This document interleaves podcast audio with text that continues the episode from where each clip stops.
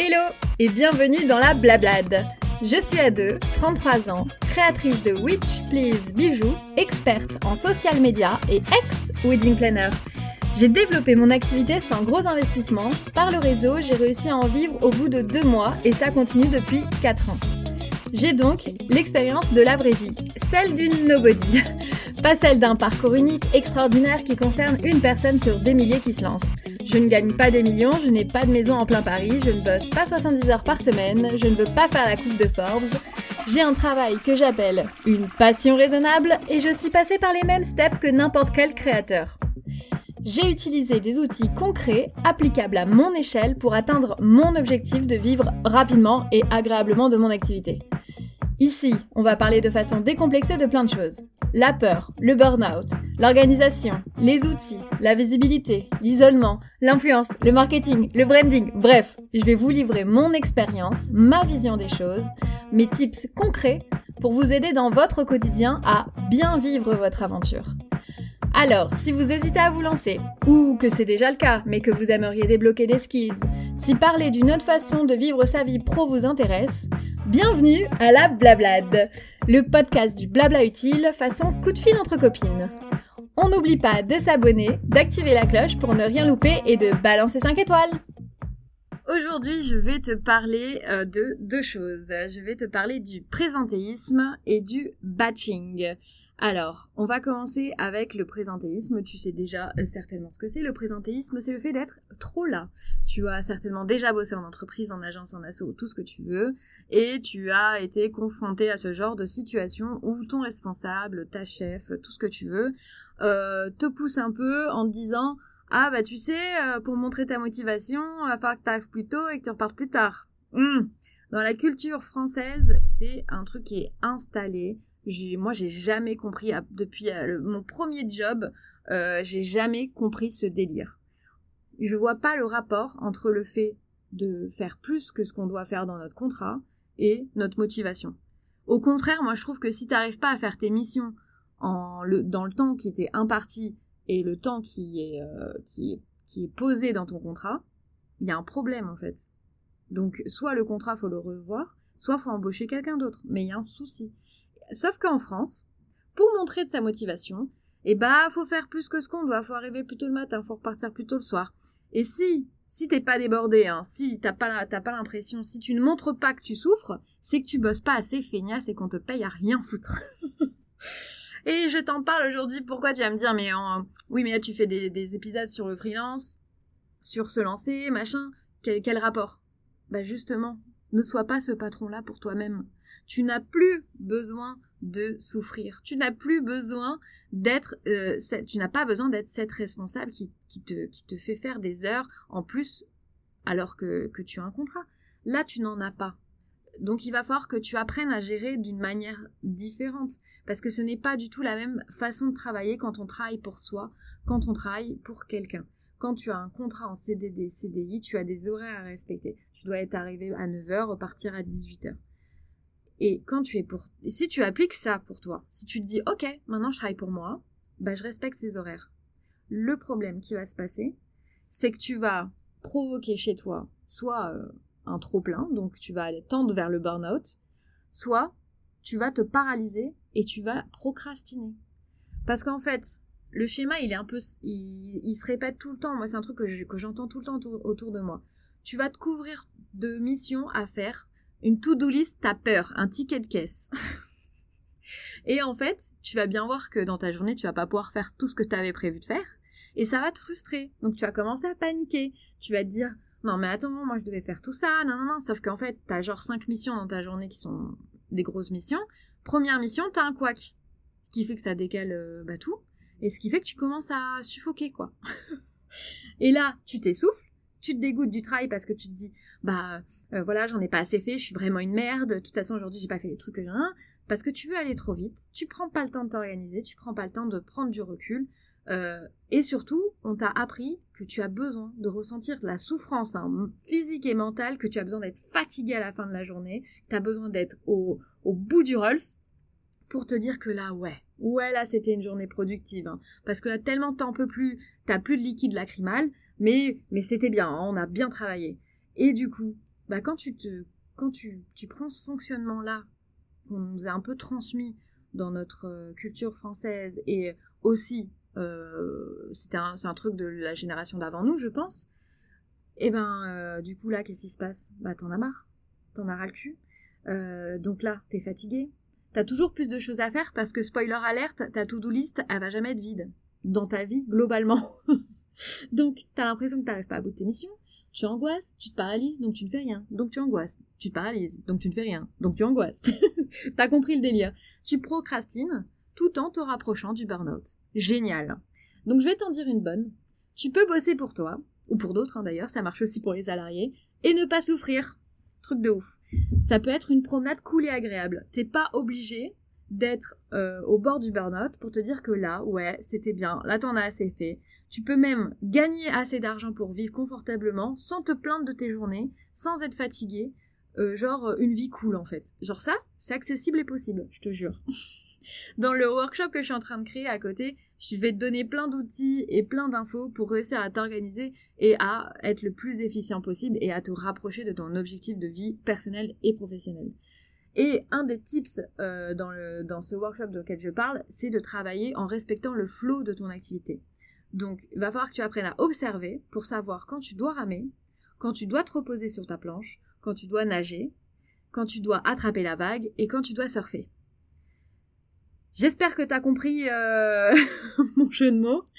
Euh, en gros, tu dois apprendre à te détacher, à accepter le repos, parce que tu vas avoir des coups de bourre à donner. Tu vas devoir, il y a des moments où pas le choix, faut battre le fer quand il est encore chaud, et tu vas devoir y aller. Et dans ces moments-là, si t'as pas, si t'as pas kiffé les moments où, as pu où tu pouvais te reposer, eh ben tu vas t'essouffler, tu vas pas y arriver parce que être à son compte, c'est vraiment, euh, c'est vraiment une, c'est pas un sprint en fait, c'est vraiment de l'endurance. Donc, euh, il va falloir que tu t'organises. Et après, évidemment, c'est, c'est dans la limite du possible. Si tu es dans le service, tu seras certainement lié quand même et contrainte à une plage horaire euh, parce que bah, peut-être que tu vas bosser avec des entreprises qui, eux, sont présents au boulot de 9 à 18, donc tu vas devoir dealer avec eux entre ces horaires-là. Mais en vrai, euh, enfin, t'as compris, évidemment, c'est selon ton activité, etc.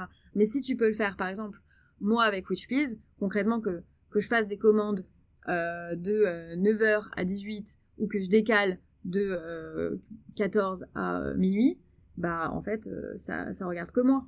Euh, les, clientes, elles vont avoir dans tous les cas leur commande le lendemain, enfin, elle va être postée le lendemain matin. Donc, que je le fasse euh, dans un autre créneau horaire, on s'en fout en fait. Donc, évidemment, faut, faut voir selon ton activité, selon ton service, selon, euh, selon ce que tu proposes. Mais par exemple, cette matinée que tu as créée dans ton planning pour répondre à tes mails, bah, tu peux le faire en terrasse d'un café avant de rejoindre une amie pour déjeuner, tu peux le faire en pyjama dans ton lit, tu peux le faire euh, chez le coiffeur. En fait, tu bosseras tout pareil, mais t'en feras un bon moment. C'est euh, apprendre à profiter des avantages qu'on a en étant à son compte. Quand on bosse euh, pour soi, on a beaucoup de pression et c'est normal, comme dans tous les boulots, d'avoir des compensations. surtout, attention, faites, enfin, faites prenez du recul aussi par rapport à votre entourage qui peut vous sortir des phrases anodines pour eux, mais qui vont résonner en vous et qui va, euh, on va dire, euh, qui va, euh, qui va, comment je peux dire, qui va, j'arrive plus à parler, qui va en rajouter en fait, qui va en rajouter dans la marmite. tous ceux qui te sortent, qui vont répondre à tes stories parce qu'ils te voient, je sais pas, t'as posté une petite photo de, de toi en terrasse d'un café, ils vont te dire ah bah ça va la vie, mardi 15h, tranquille. Apprends à te protéger. Parce qu'en fait, ils connaissent pas ton quotidien. Ils savent pas que là, quand t'es en train de prendre ton café, bah ouais, c'est stylé, t'es en train de gérer ton SAV, de répondre à des mails, euh, ou créer un devis, j'en sais rien. Et oui, c'est cool, tu le fais dans un bon endroit. Bah, c'est quoi le problème, en fait? Tu travailles tout pareil. Donc, il va falloir que tu apprennes à te protéger de tes, de tes proches. Ils ne connaissent pas ton quotidien. Même la personne à qui tu partages ta vie ne peut pas savoir quel genre de pression tu peux ressentir. Et les gens, ils ont tendance à faire des raccourcis ta peur s'ils voient des stories, tout ça, ils vont vraiment direct te répondre des trucs, mais parce que pour eux c'est rien, en fait, ils te le disent, deux secondes après ils ont oublié. Sauf que toi, peut-être que ça aura une conséquence énorme sur ton mood, sur ton moral, et que tu vas dire, ah bah ouais, peut-être que je bosse pas assez, et du coup, dès que t'auras, je sais pas, une, un peu une baisse de, de, chiffre d'affaires ou quoi, tu vas dire, ah bah voilà, c'est parce que j'en ai pas fait assez. Alors que bon, bah, en fait, ça arrive à tout le monde. Il y a des, il y a des mois où on gagne plus ou moins d'argent, en fait. C'est, c'est, euh, alors oui, il y a du travail évidemment derrière, mais des fois, c'est aussi la vie, en fait. C'est comme ça. Donc, va falloir accepter ça. Toi, tu, peux le faire, donc fais-le. En vrai, quand tu réfléchis, quand tu quand, quand as bossé en entreprise ou quoi, forcément, il euh, y a toujours la nana qui brasse de l'air, tu vois, la nana ou le mec, hein, les deux ça marche. Elle, quand elle brasse de l'air, ou lui, quand il brasse de l'air à la machine à café pendant 20 minutes, euh, en train de, cracher sur le dos de, de, son pauvre collègue qui a rien demandé à personne, euh, ça, il le fait au boulot, mais c'est pas vraiment du travail, on est d'accord. Pourtant, il est bien au boulot. Donc, je pense que le contraire peut exister. On peut être dans un lieu agréable et travailler, parce que lui, il est en train de rien foutre au travail. Ça, pour moi, ça me paraît logique, hein. et donc, ce que, je voulais dire, c'est que si chaque jour, tu as besoin de te lever à 11h, parce que toi, ton truc à toi, c'est de bosser de 18h à minuit, euh, c'est comme ça que tu es efficace, tu carbures à mort. Moi, par exemple, c'est grave mon cas. À partir de 18h, là, je suis, mais Wonder Woman, je fais trop de trucs. En plus, je trouve qu'à partir de ces horaires-là, les gens ils commencent à rentrer, tout devient un peu calme, c'est cool, et bah, et bah fais-le. Qu'est-ce qu'on s'en fiche en fait? Tant que ça n'impacte pas ton business. Encore une fois, je vais pas t'expliquer en quoi c'est pas stratégique si t'es wedding planner, mais que tu veux pas bosser les samedis. Malheureusement, je suis pas diplômée pour t'expliquer sans me moquer. Mais euh, et oui, si, si, tu bosses dans la restauration mais que tu veux pas bosser pendant les heures de dîner, ça va être compliqué hein, quand même. Hein mais dans tous les cas, pour les autres. Euh, et même euh, d'ailleurs quand tu as des, horaires à respecter, tu as d'autres avantages. Tu as toujours un peu plus de flexibilité que quand tu as un contrat avec des horaires à respecter. Donc, kiffe ta vie et envoie chier les gens aigris. Profite, putain. voilà, ça c'est fait. Je voulais vous parler de ce point-là qui me tenait à cœur parce que pour moi le présentéisme c'est un combat. Je trouve ça tellement naze toutes les boîtes qui sont hyper hyper stress en fait, si t'as pas confiance euh, dans la productivité de ton équipe, pose-toi les bonnes questions. Euh, le mec là, s'il reste deux heures de plus par jour à rien foutre, ça va pas le rendre plus productif et euh, sa motivation elle sera tout pareil en fait. Donc faut vraiment que faut vraiment que ça ça évolue. Moi je trouve c'est c'est horrible. C'est c'est un truc de c'est poison laisse tomber. Deuxième, euh, deuxième sujet, c'est un peu un épisode, euh, voilà, je, voulais aborder deux sujets un peu, euh, un peu, un peu, un peu comme ça, un peu, je sais même plus parler aujourd'hui de toute façon. donc aujourd'hui, deuxième sujet, je voulais aborder avec vous, c'est le batching. Le batching, c'est quoi? En gros, c'est bosser avec intelligence. Alors tu vas me dire, non, déconne, un truc de ouf. Ouais, non, je préfère bosser avec bêtise. En fait, ce que je veux dire par là, c'est que des fois, quand t'as le dans le guidon, tu fais des trucs un peu stupides. Et le, fait de pas te poser et de prendre du recul sur la situation et de prendre ce temps-là, tu vas te dire ah ouais mais je perds du temps parce que du coup là je suis pas dans la production. Très bien. Mais ça en, en prenant ce temps-là, tu vas en gagner énormément par la suite. Donc arrête d'être ta tête dans le guidon à paniquer pour rien. Prends du recul, il n'y a pas mort d'homme, t'es pas en train de sauver des vies. Donc demain, ça sera tout pareil. On souffle, on prend du recul et on réfléchit. Je vous parle de ça parce que quand je me suis lancée, par exemple, je voulais euh, dans Witch encore une fois, pour, euh, ceux qui, prennent l'épisode en cours de route, j'ai créé euh, il y a 4 ans ma marque de bijoux. Et du coup, quand je me suis lancée, je voulais faire partir les commandes le plus vite possible. Parce que je voulais que les clientes soient hyper satisfaites et qu'elles aient leurs bijoux très vite. Donc dès que je recevais une commande, je me dépêchais de la réaliser et de l'envoyer. Du coup, vous pensez bien que je commençais à faire pas mal d'allers-retours quand mon chiffre d'affaires a commencé à se développer. Et donc au début ça allait, euh, mais quand ça a commencé à être euh, tous les jours, euh, je devais aller à la poste, j'ai commencé à me dire bon, c'est un peu débile.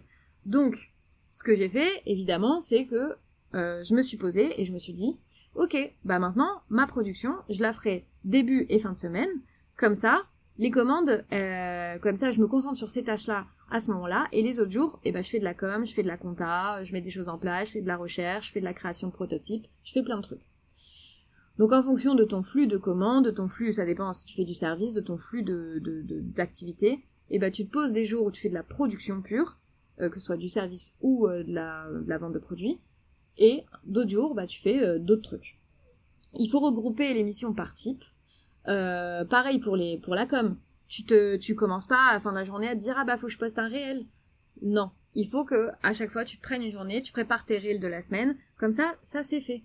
En fait, c'est ça le batching. C'est vraiment se rendre efficient et, euh, gagner du temps globalement. Euh, le mieux, c'est toujours de, mesurer un peu. Donc au début, tu vas un peu galérer, tu vois, parce que tu, tu sais pas forcément combien de temps tu vas avoir besoin pour faire des trucs. Des fois, tu vas avoir besoin de plus de temps, des fois pas. Euh, par exemple, je parle pour la communication, pour la création de postes, de réels, etc.